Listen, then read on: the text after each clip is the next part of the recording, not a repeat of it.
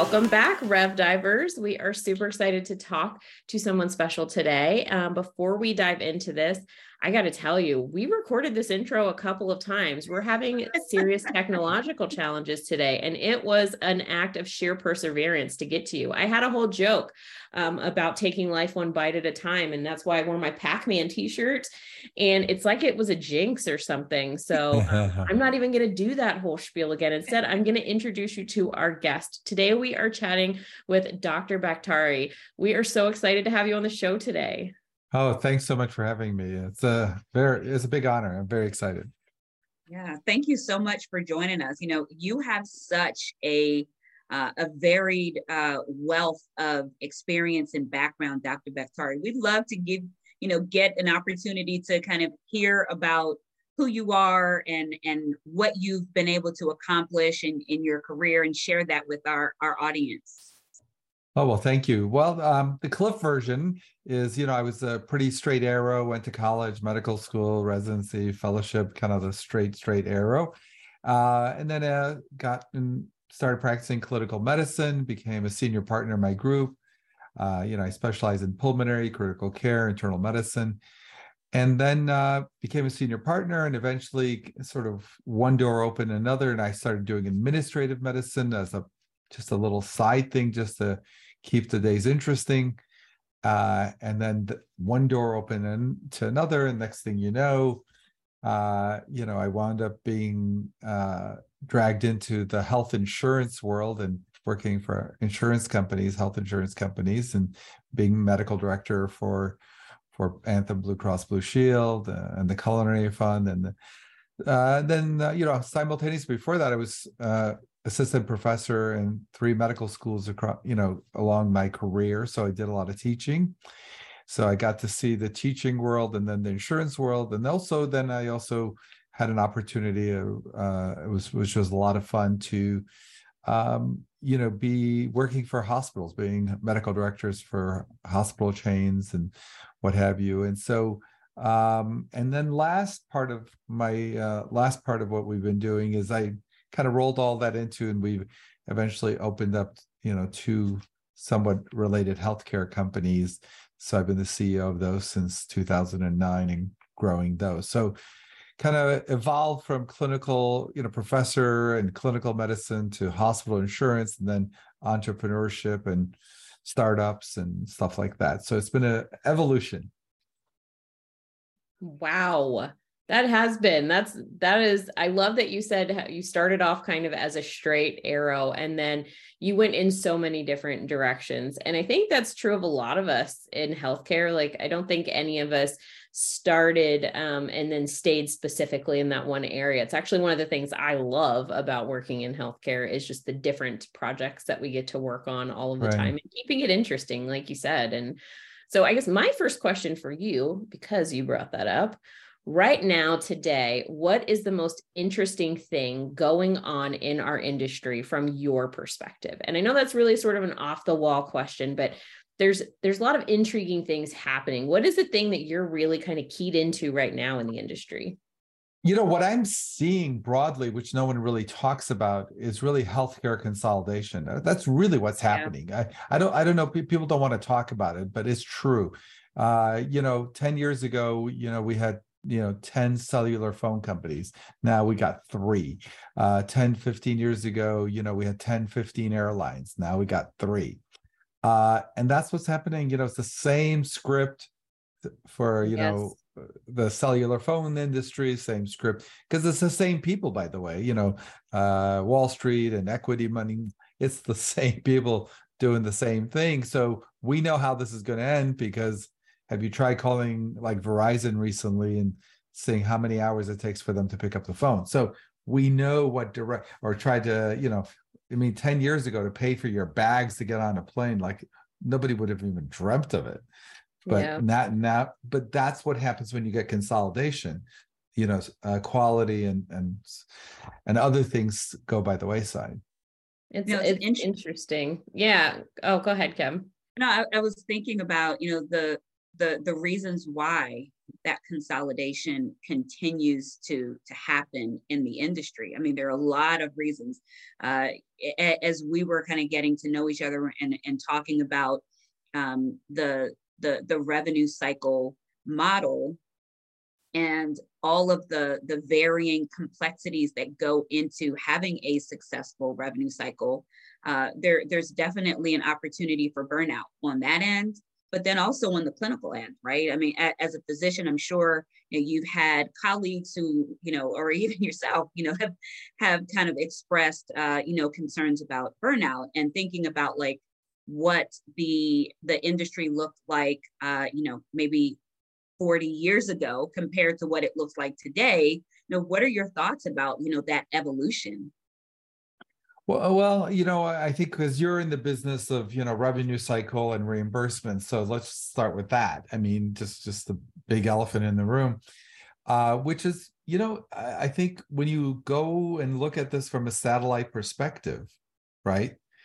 You know what doctors and hospitals and people were getting reimbursed for services in 1970 versus 1980 versus 1990 versus 2000s and 2010s and now. I mean if you plotted all that what somebody gets reimbursed for an office visit for a colonoscopy for an appendectomy i mean that graph is only going in one direction okay? It's like if you plot it over time it's going down even when adjusted for inflation. So so you so you're by definition going to make less money for that same thing four years from now than you were to by definition. I mean could you luck out and maybe that one procedure doesn't get hit yet? But it's just a matter of time. So you're, you're going to make less money okay? And here's the thing your costs are going up. So think about this analogy. Let's say in 1970 i tried to sell you a restaurant. And i say i want to sell you this restaurant and here's what you can charge for your entrees and blah blah blah. But here's the rule: every year, I'm going to force you to lower your prices, or what you get for, you know, spaghetti and meatball dish. Okay, every year I'm going to force you to take less, and your costs are going to go up. Your rent's going to go up. What you pay the staff is going to go up. Your insurance is going to go up. Would you buy that restaurant if that was the deal? Exactly exactly. Would, well, and not only that, but we're going to judge you on the quality of those meatballs uh, uh, and make you. Oh, and and just the work we're going to get extra work we're going to give. I didn't even get there. You you you beat me to that. so if you really and this the customer satisfaction. Yes. Right.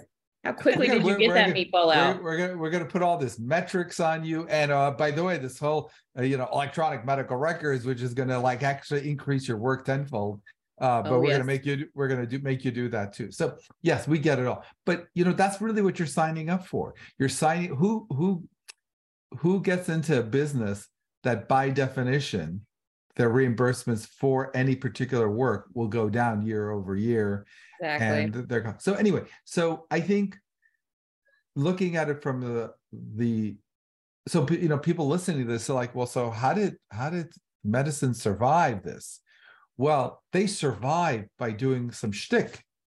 So back in 1980, you know, your typical primary care doctor, you know, I I I, mean, I, I wasn't obviously in clinical medicine then as a kid, but back in 1980s, I mean, you know, a doctor would, you know, see 15 patients maybe a day.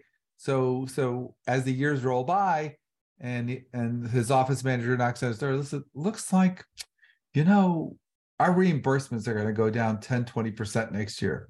So he's like, okay, instead of seeing 15, I'll see 17 patients today. You know, what I'll stay an extra hour, but uh, however I do it.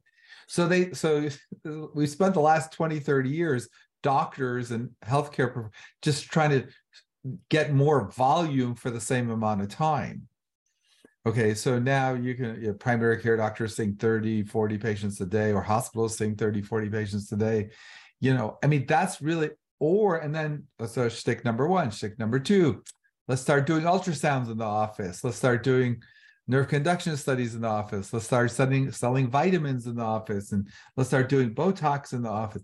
You know, these are all, this is all a response to what's going on. So when you come, and then lastly, now what I the last okay, so we maximize. Look, at a certain point, you can only see so many patients, even if you're crazy. and, but then, then you do the shtick where you start doing laboratory testing in your office, and you know this mm-hmm. kind of shtick. But that's just meant to okay. You're gonna come my reimbursements. Okay, I'm gonna I'm gonna we're gonna get a revenue source somewhere else to make up for it.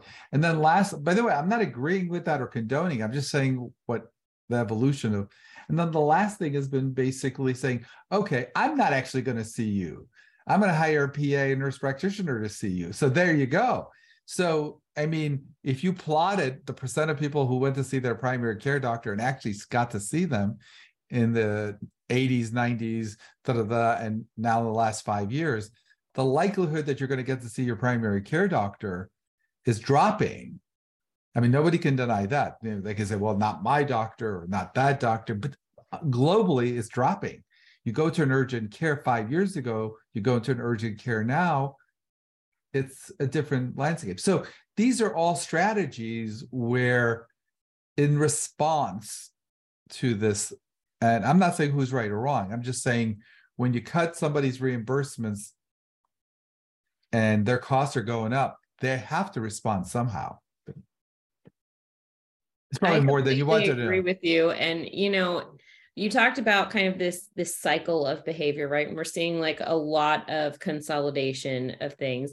And we were talking about this. It was maybe just a couple of weeks ago, Kim and I, we were talking about this that, you know, if you looked back to the the 50s, the 60s, you know, or even further, um, people were getting their milk delivered to their front door and we're doing mm. that now shipped in instacart and any grocery delivery service and people were having their physician come to their home to see them and we're doing that now in person and via telehealth and it's like at some point across all of these different things we immediately like walked away from one method and went to a completely different other method like a pendulum swing when the genuine balance was kind of somewhere in the middle. And i think that's what we're lacking right now in, in healthcare is that balance you know that that balance is so sorely needed.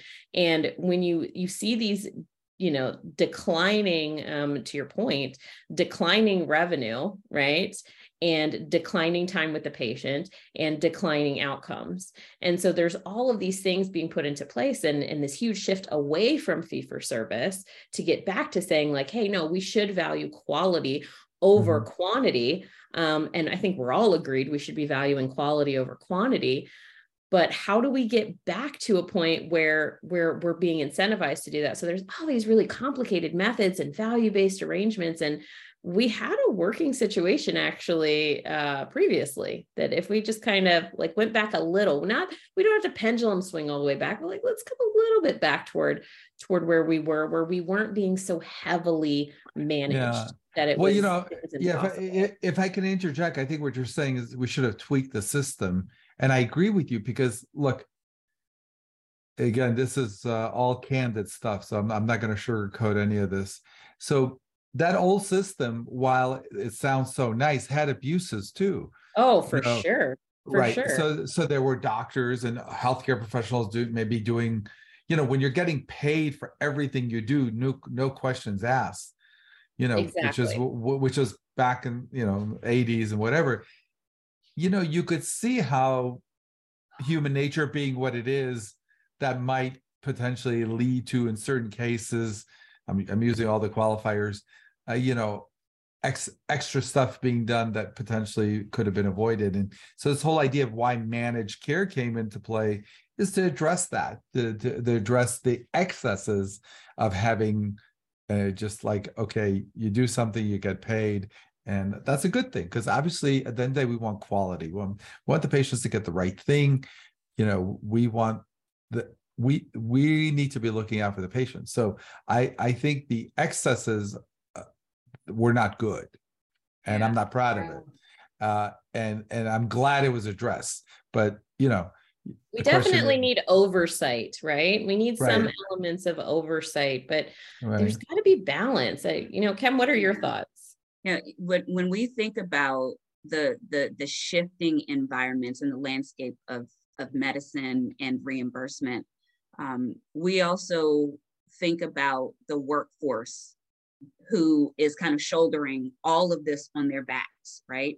Mm-hmm. And they have been involved in the 50s and the 60s and the 70s and 80s, 90s, and the 2000s. And they have had to uh, really kind of adjust their abilities and their skills to to every time these these uh, you know changes happened in the healthcare system, right? Uh, and the public health emergency absolutely strained all of that, right? It, it just really just it, it strained it all. Uh, and now I think where we are is we have a workforce who a workforce who not only are they exhausted, mm-hmm. um, some of them feel underappreciated, maybe even underpaid because reimbursements mm-hmm. are, are where they are.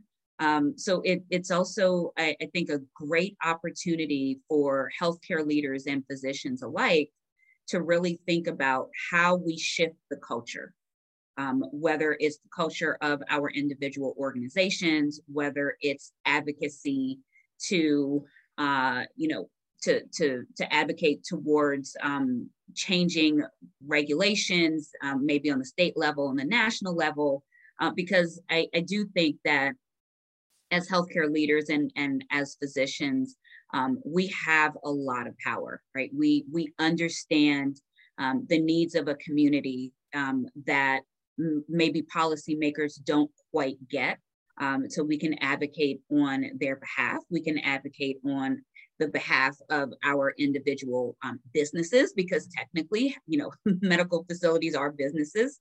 And we can also advocate on behalf of our workforce um, uh, you know not only uh, you know from a, a, legislative perspective but but then also making sure that we're bringing in the resources that our teams need right? So bringing in technology bringing in um, service enhancers when they're medically appropriate bringing in uh, training and education serotonin.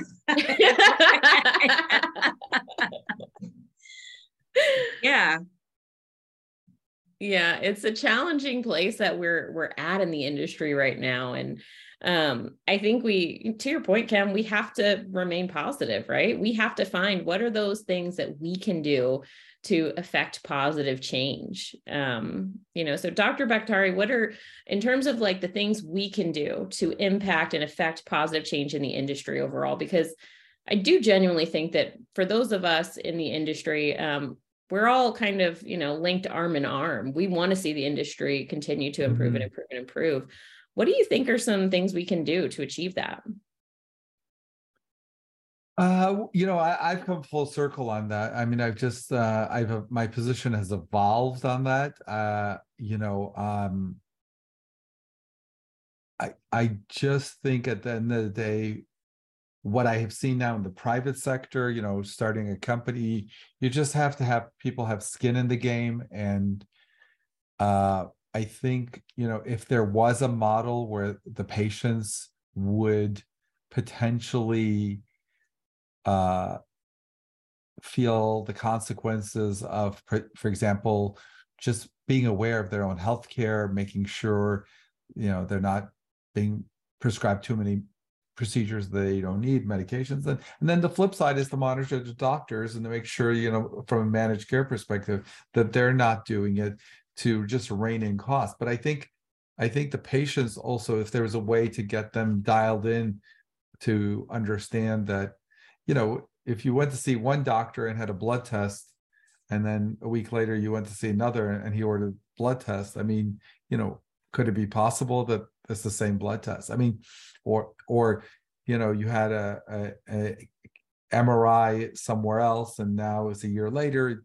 You know, the whole idea to get involved in your healthcare, not only just for financial, but from quality you know uh, you know i always tell people if you bring the old mri to your new doctor you know and that comparison actually adds information. So i think how do we get patients more engaged and involved? And also you know continue to oversight doctors to make sure that you know not that we're getting the quality the patients deserve uh, and we're getting the appropriate utilization. Wow. You know i have to tell you that is a wonderful place to put a bow on this great conversation. Um, putting the power back in the patient's hands, um, making sure that we are engaging with them, we're educating our patients.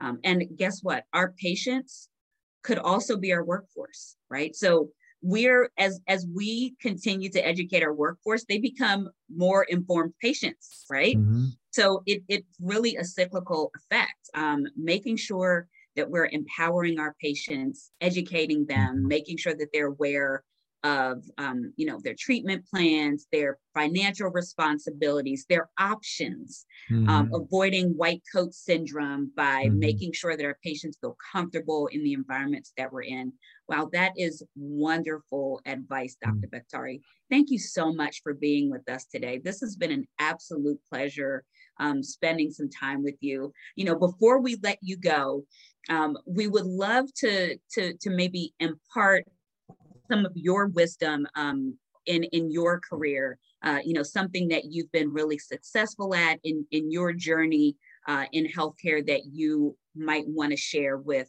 with our audience to inspire them to be their their best selves. Yeah, I think you know. Um, I think when when when people interact with the healthcare system, like choosing a doctor, having an interaction with the doctor, you know, I think it's really important to seek out people who um, really uh, look at you as an individual, understand you. I know we talked about like back in the 70s, you know, people, doctors used to make house calls and they knew your family and they knew everything about you. And I know that doesn't, it can't exist anymore, but still to reach, to develop a relationship with a healthcare provider, whether it's a doctor, nurse practitioner, PA, and really evolve that relationship and seek out those opportunities because uh, one of the pitfalls of just going to urgent care every time and randomly seeing a doctor or a PA here and there, I think you lose some of the, the magic that came with a healthcare provider understanding you understanding what makes you nervous what what stresses you out and what keeps you up at night. Those are not the conversations you're going to have if you're just seeing a new provider every week. And i think the, i'll give you one stat that um, I, I used to tell my residents and interns you know when i was uh, teaching. Um, there's a statistic that almost one third of all primary care visits are about reassurance. One third. That means one out of three people are just coming to see you so you can say, nah, that's nothing. Get out of here. That's don't worry about that. That's nothing.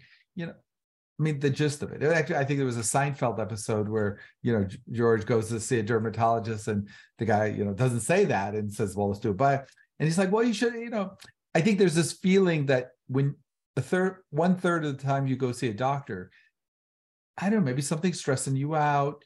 Maybe you know something at home is not right so you her wind up in a doctor's office. And the doctor needs to acknowledge that and say oh um really? I mean susie's uh, or bill's complaints all over the place doesn't fit any particular you know diagnosis. I wonder what else is going on and you know should we ask you know, should we open up that can of worm or should i just move on to my next patient? So i think i think physicians need to understand literally one third of all primary care visits uh, they just want reassurance that they're not dying of cancer that the, you know this is not they're not having a heart attack and whatever. And so, of course sometimes we need to investigate it but they're there because some other reason brought them into that office and they think it's a healthcare reason, but it, sometimes it's not. And well, so we need, yeah. Oh, I, I was going to say to your point, I think that that that circles right back around to giving physicians more time.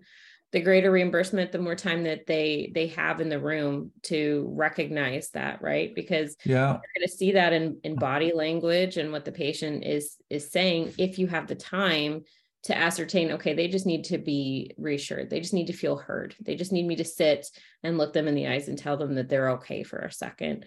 Um, yeah. that's hard to assess when you're you know seeing 30 40 patients a day running around like you know crazy trying to to meet all the metrics um, and and to add to what you just said uh, i i um, on my podcast last year, I, did, I reviewed a study about what percent of the time, even when the doctor or healthcare provider is in the room, are they talking to the patient or staring at their EMR? So it was like 70, 80% of the time, they're actually staring at the computer.